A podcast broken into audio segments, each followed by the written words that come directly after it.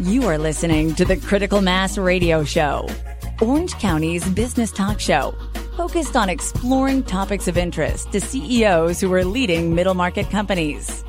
With your host, Richard Franzi. Hello and welcome to Orange County's longest running business talk show. I am your host, Rick Franzi, and we're going to have an interesting conversation today with Kathryn Hamel. She is the CEO of Hecht Institute, Hecht Trauma Institute. I said it several times. I'll get it right. Hecht Trauma Institute. That's my fault, but she's going to be a great guest for us. And so, Kathryn, I'm so happy that you're here on the program. Welcome. Thank you so much. And thank you for the audience for tuning in. I'm looking forward to our conversation. So let's start with you and your motivation to join Hecht Trauma Institute. What was your motivation? So, I spent a career working in law enforcement and then transitioned to higher education. And for nearly 25 years, I worked um, with victims of trauma and I saw the greater impact that that had on their personal lives and on their professional lives. So when I had the opportunity to lead the Hecht Trauma Institute, it was a natural transition for me to work with traumatized individuals in a different way.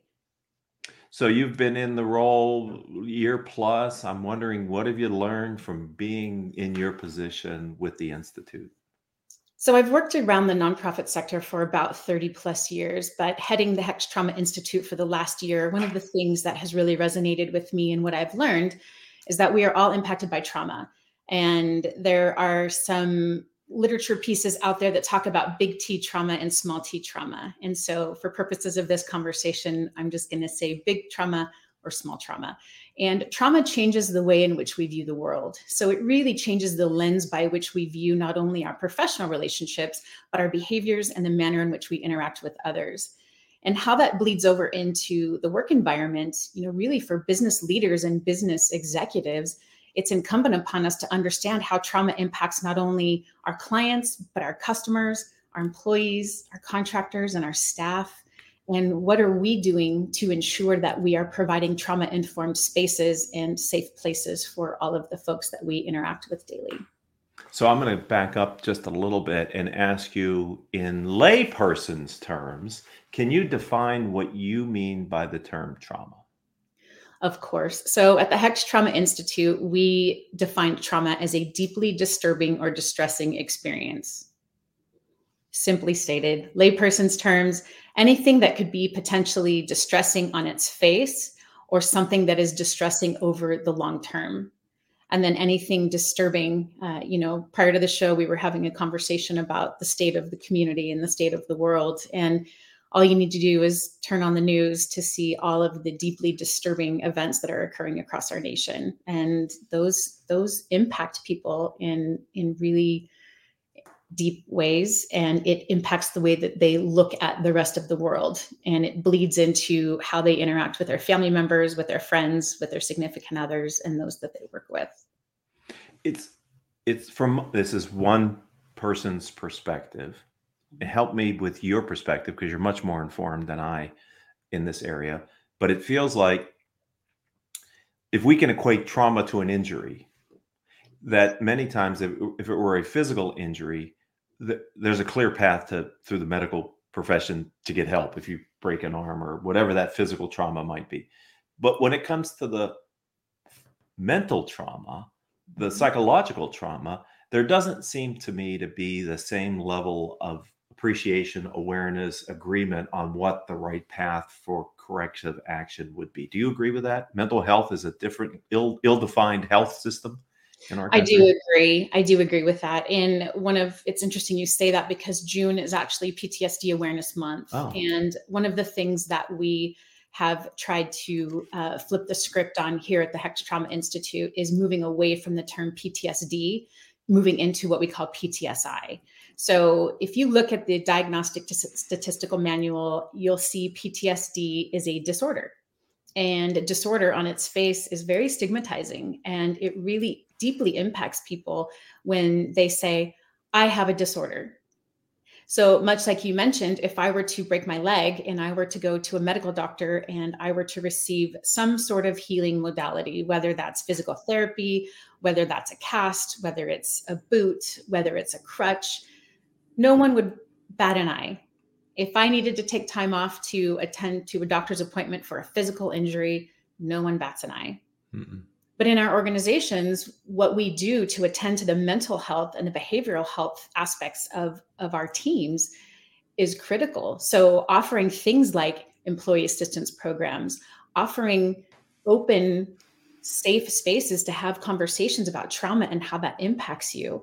You know, many of the business leaders and executives here in, in in the county have one-on-ones with their staff you know each and every day or each and every, each week what are we doing to introduce those personal conversations and help people feel supported and help them feel safe to share how they're feeling and how the events of the world are impacting them so that's what i call a trauma informed organization mm-hmm. So yes i do agree that mental health is very ill defined as it stands. Because it's really you know the burden on leadership it, it, i think sometimes it's fatiguing to leaders to recognize how many burdens they have.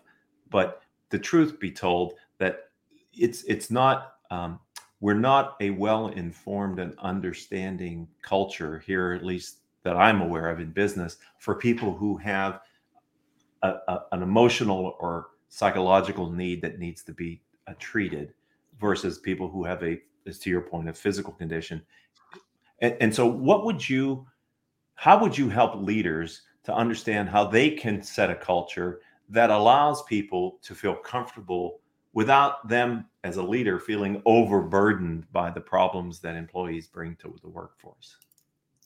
So, great question. Um, I alluded earlier to a trauma informed approach. And one of the things that we subscribe to with the Hecht Trauma Institute is a trauma informed organization. So, that's a commitment from leadership down to be guided by four assumptions. And these assumptions are known as what we call the four R's. And the four R's are realizing that trauma occurs and how that impacts people, recognizing the signs of trauma, having a system to respond to trauma, and then resisting re traumatization. Now, boiling that down to how that impacts business, we work with humans. Humans are impacted. And as leaders, if we have a employee base that is traumatized or they are struggling or they are having a bad day, how does that impact their work? And how does that impact the performance of the organization? So, really taking the time to, again, understand is my staff or is my employee having a bad day due to some small trauma or due to some big trauma? and what can i do as the leader of the organization again to create a safe space or to reach out and lend a hand and say i see that you're struggling today how can i help you mm. because ultimately a happier more engaged more committed staff are going to make your business more profitable more successful and more high performing so let me uh, follow up on that because what what, what i heard you say is a, a, thought that i hadn't considered before um, could people outside of the individual realize before the individual that they may be suffering from a trauma related incident? Absolutely. Okay. And you see that in discipline issues within the workplace.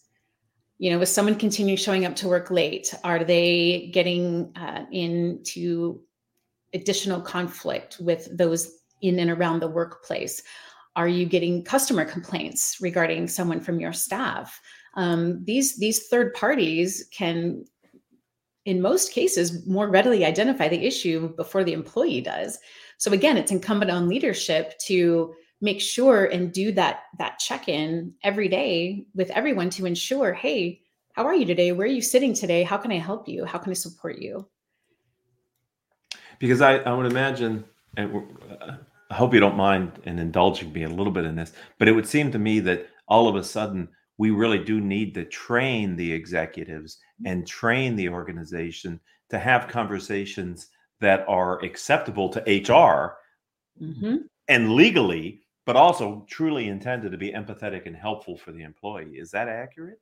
Absolutely. And and nothing about a trauma informed approach is meant to undermine California law or the principles of a human resources organ- department or organization. So they really should be working in partnership and collectively together to make the organization a better place to be. So when I talk about trauma informed leadership and trauma informed organizations, um, there are a couple of principles that that that really resonate with the trauma informed approach. So, as a leader, I'm committing to operating under the auspice of safety, transparency, peer support, collaboration, empowerment, and voice.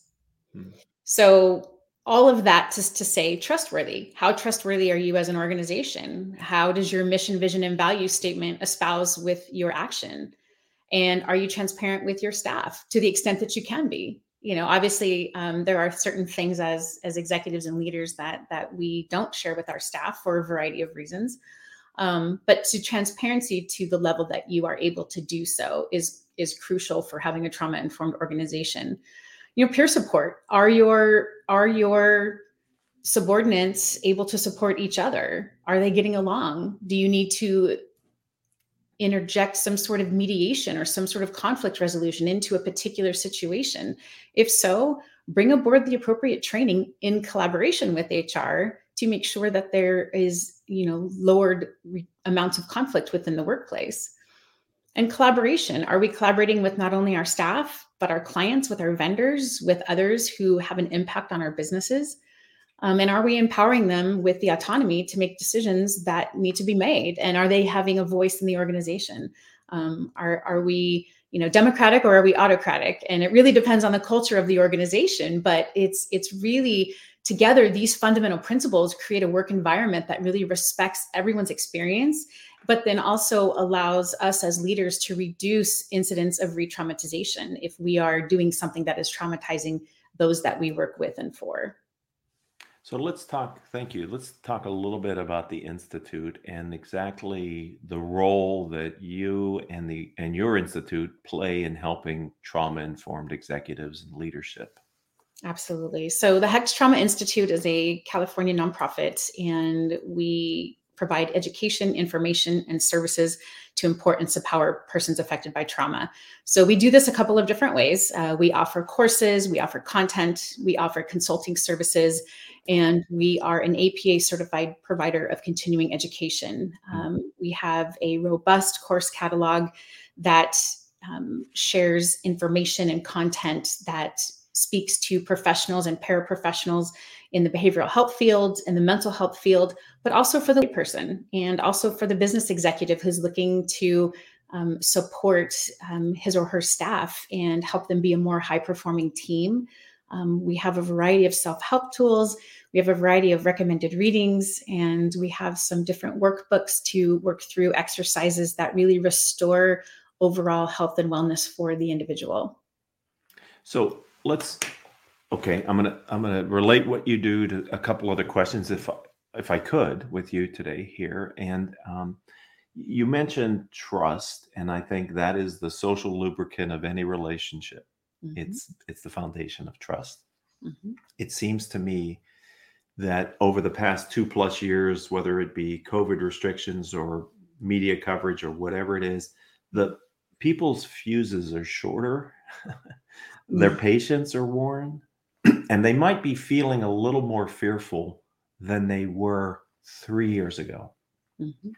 So, are you seeing, is your institute observing any of these trends in the workforce that trauma informed leadership can get ahead of? Because uh, how do you get ahead? Okay, now that's a long winded way to get to the question. How do you get ahead of these trends within the workforce that you're responsible for? So good question. And you know, right now we're really playing catch up, but the the most requested course that we have right now is building workplace resilience.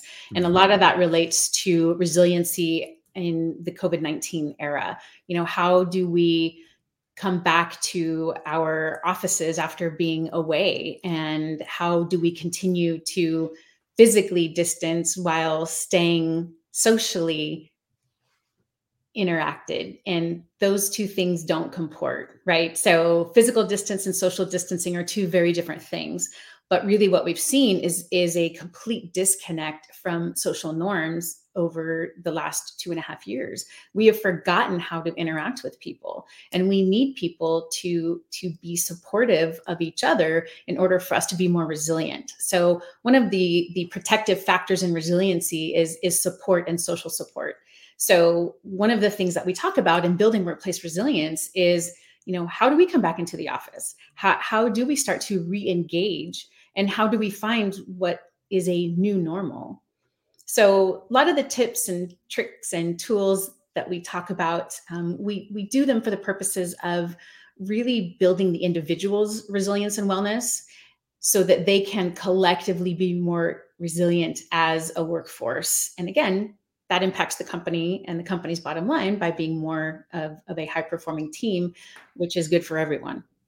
It feels to me that there is a, I don't want to say fine line because that puts the wrong position on it, but there there is a middle ground that trauma informed leadership can travel that allows for these for the recognition of the potential for trauma within their workforce without opening the door to a a, a, class of employees that would want to take advantage of such a perspective. And so, in your training and in your working with organizations, ha- have you found a way to help the leaders understand how they can walk that path? We do. So, uh, again, going back to this trauma informed organizational assessment, it is a robust and comprehensive um, milestone of, of a roadmap really that speaks to individuals coming together as leaders how they can support but how they can also remain compliant um, with their company policies and procedures california law and with the wishes of, of their hr departments. And so um, you know some of these things again are just as simple as you know starting to have the conversation with your employee you know doesn't mean that you get into um, issues that are perhaps violating you know hipaa um, that are you you know violating some ada standard because you're asking the wrong question at the wrong time? So we really uh, refine the questions that we ask based on the mm-hmm. milestones after doing a discovery session with the leader to talk about you know how does your culture work? How does your organization run? What is it that that that you espouse? What is your mission vision and value statement? And how do you live that every day so really it's it's a um, gosh, what do I say? It's it's a you mentioned fine line and i'm going to use fine line again because it's okay. just what, what comes right. to mind um, it really is a fine line and it really is dependent and each organization is going to have a different finalized organizational assessment because again they each run differently they're both led differently the, their leaders have different philosophies. Um, none are wrong they are just different. And so we take all of that into account when we're conducting these trauma informed organizational assessments. I think that's powerful to start with where you are mm-hmm. in conjunction with who you are and where you want to be. Because i think through data and information leaders can make an informed then decision on what's the right course of action given their culture. And i'm so glad to hear you have this powerful assessment that can be the entryway into a successful walking of that line to get the outcome. So th- thank you for sharing that. Of course, my pleasure. So let's talk about you as an author. You wrote, you're the author of the book Body, Mind, and Badge: Navigating Trauma and Resilience in Law Enforcement. Could you tell us about the book and maybe the big ideas contained within it? Of course. So, uh, Body, Mind, and Badge was released in conjunction with Police Week just a couple of weeks ago. And the purpose behind the book was my personal experience in responding to critical incidents and enduring what I would call career altering traumas. And I worked for two organizations that were mid sized municipalities, and a lot of the calls involved seeing really the worst of humanity and and mm-hmm. how does that impact you at different stages of your life?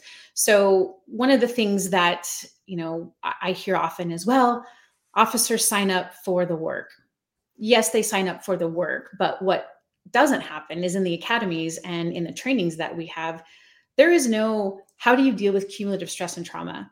How do i become more resilient as an individual And how am I going to survive a 25 year career dealing with the worst that humanity has to offer each and every day? So, this book talks about um, officers are exposed to critical incidents each and every day, but what they do often turns to what I call maladaptive coping. So, whether that's eating disorders, whether it's sleep disorders, whether it's gambling, whether it's addiction, um, alcohol, pills, what have you, um, there's a better way. And academic scholarship does provide the underpinnings for the book, but I partnered with six incredible subject matter experts, and we all shared just very deeply personal journeys and insights about how we overcame um, trauma in our own lives, personally and professionally. And then we offer a roadmap for resiliency for officers, regardless of the stage of, of their career. So, very, very proud of it. Um, and it was certainly was a bucket list item for me. So, um, thank well, you for asking about it. Um, congratulations for checking that off the list. Who who were the who who did you write it for? What's what's the intended audience? Who should read your book? So it does have uh, law enforcement in the title, but I will say that the the tips and tricks and strategies apply to um, across populations. So those that face trauma and those that need resiliency in their lives, it's it's all first responders, doctors, nurses, firefighters, paramedics, EMTs, coroners, investigators um, police dispatchers, you know, really anyone who works in and around trauma uh, will benefit from it. But I also believe that the general population will will benefit from some of the strategies contained in it as well. What about military families? Absolutely. Absolutely. Combat is definitely traumatic. So absolutely it does impact and it has ripple effects. So it it it ripple effects again going back to those personal and, and professional relationships. Trauma changes the way that we view the world. And if we can be more resilient as individuals, then our lens becomes a little brighter and we're uh, a little more happier and engaged as individuals. What about families who have a family member who is in the prison system? It, you know, the, the, people who maybe have a son or a daughter or a cousin or a brother or somebody who committed a violent act and sure. i would think they would be traumatized by the fact that somebody that they love was able to commit such a heinous act. Absolutely, and again, resiliency uh, knows no bounds. And and once you learn the strategies for becoming more resilient, you know, once you identify what your social supports are, then again, you will be a happier, more resilient individual. So I would say it definitely applies across the spectrum. So while the title may feel like it's developed for a very specific group of people, the potential of people who could benefit from reading it is much wider. Absolutely. And how do people find your book? It is on Amazon, and I will be happy to provide that link.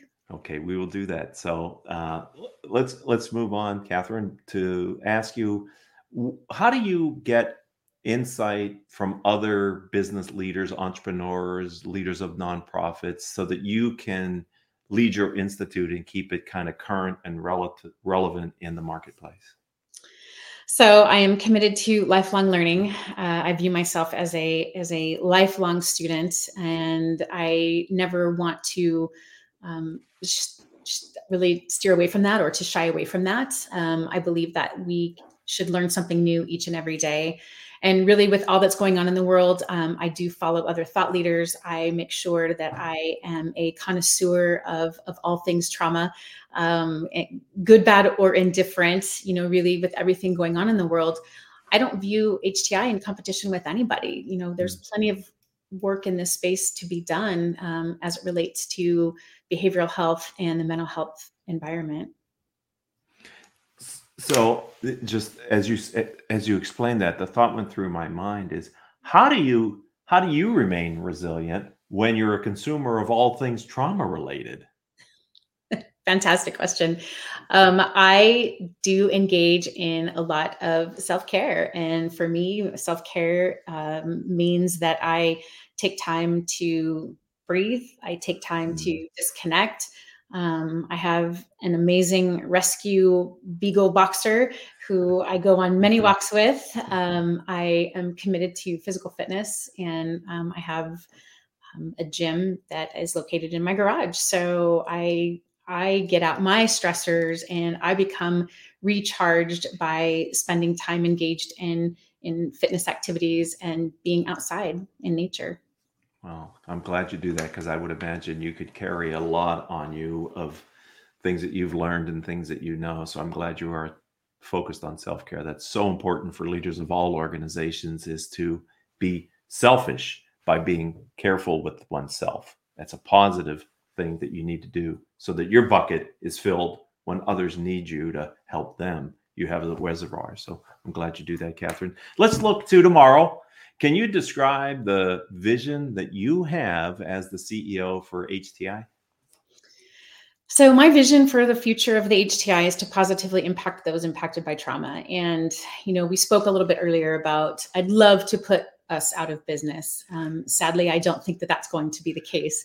Um, so, whether that's through support, services, education, our continuing education for professionals, or really just information that's provided through our platforms, I want to assist um, everyone in their health and wellness quest while destigmatizing engagement with mental health services. Um, we need to be okay with having that conversation, as you mentioned earlier, of, hey, I'm struggling today.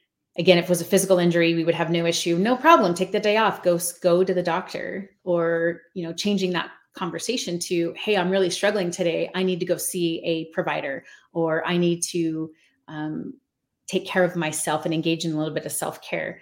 Again we sh- we shouldn't blink an eye over the the the mental condition versus the physical condition. And that's really what i want to see for the future of hti is to really have those conversations about destigmatizing the engagement with mental health and providers of behavioral health services. Uh, you know i I, am going to take the term resilience and I'm going to make a obtuse reference to what you do and, and what I what what you make me feel and think as we're talking, which is how do you know when someone is comfortable enough and they explain to you that they need some help with trauma to eventually be resilient enough as a person and an individual to realize that maybe at some point they've been able to deal with it and recover? Because how do we not always view them as that person who once was a victim of trauma?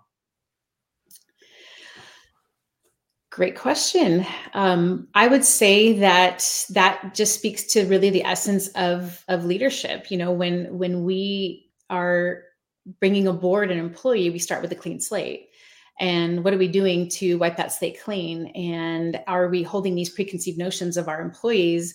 Um, and are we keeping them tightly held. And I would say that we need to stop doing that as leaders, and everyone deserves to have their slate wiped clean. Everyone deserves a second chance. And so, for us as leaders, you know, they may have had a moment in time where they struggled or they had a little hiccup, but that does not define them. So, a moment in time does not define who they are as a person. It does not define their performance at the organization or as um, a professional staff member.